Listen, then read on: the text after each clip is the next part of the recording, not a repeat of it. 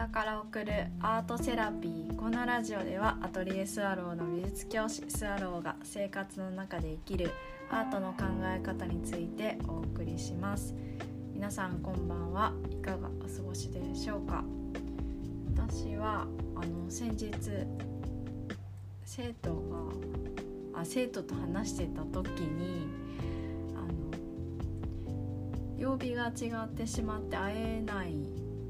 がいたんですけどどうしてるかなっていう風な話を違う子の前でした時にその子がそういう感じの子ではないってずっと思ってたんですけどなんか声をかけて呼んできてくれたんですよね。で私そのずっと会ってなかった子に数ヶ月ぶりに会うことができて話ができたんですよ。ですごく嬉しくてでなんというかその会ってなかったその子というのはなんかすごくね純粋な感じで出てくる言葉が面白いしなんかいつもね意表をつくようなあの食べ物が好きだったりしてでそうそれのね話をするのが好きだったんですけどその子とは。うん、なんか私がそういう話をしたいって思う子について他の子があの話を聞いて連れてきてくれてとかなんかそういう作用がなんか自然と起こったこと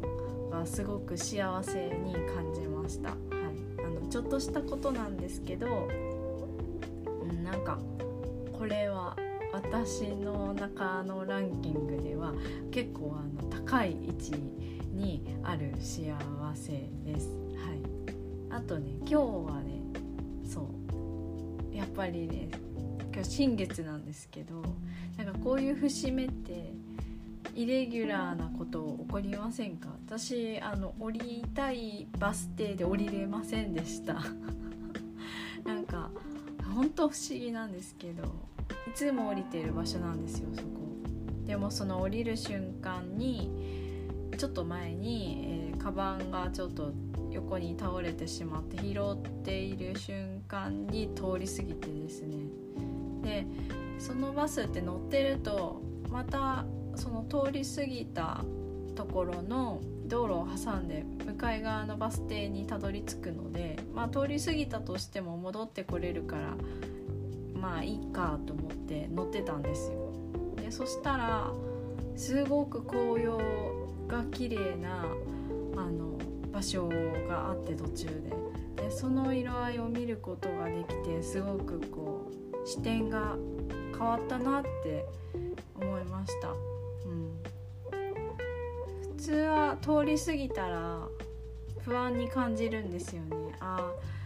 えーと、勤務先にたどり着く時間がちょっと数分遅れてしまうとかね。でもそれってぱり学校に勤めてるとそういう些細なことは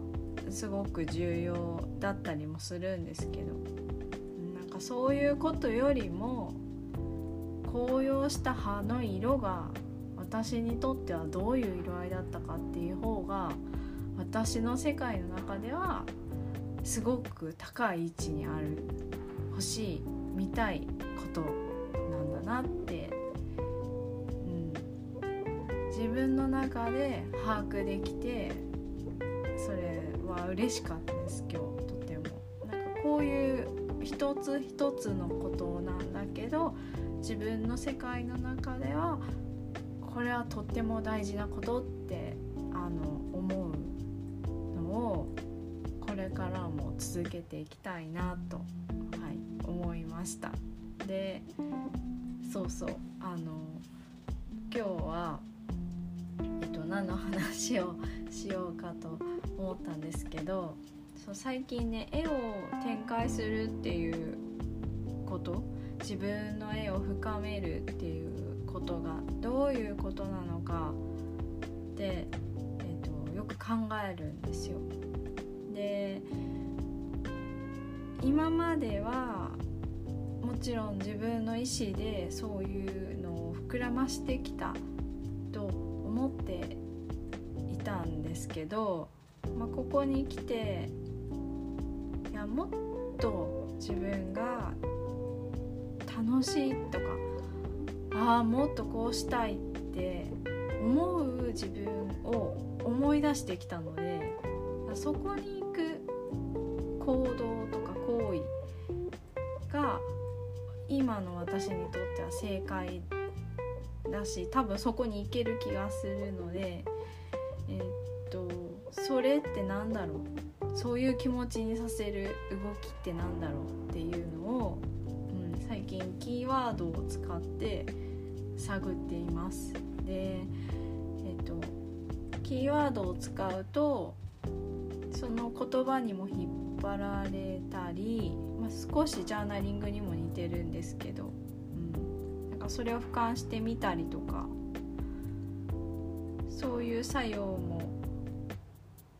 あるんですけど、えーと、私がやりたいのはこれまでやってきたこと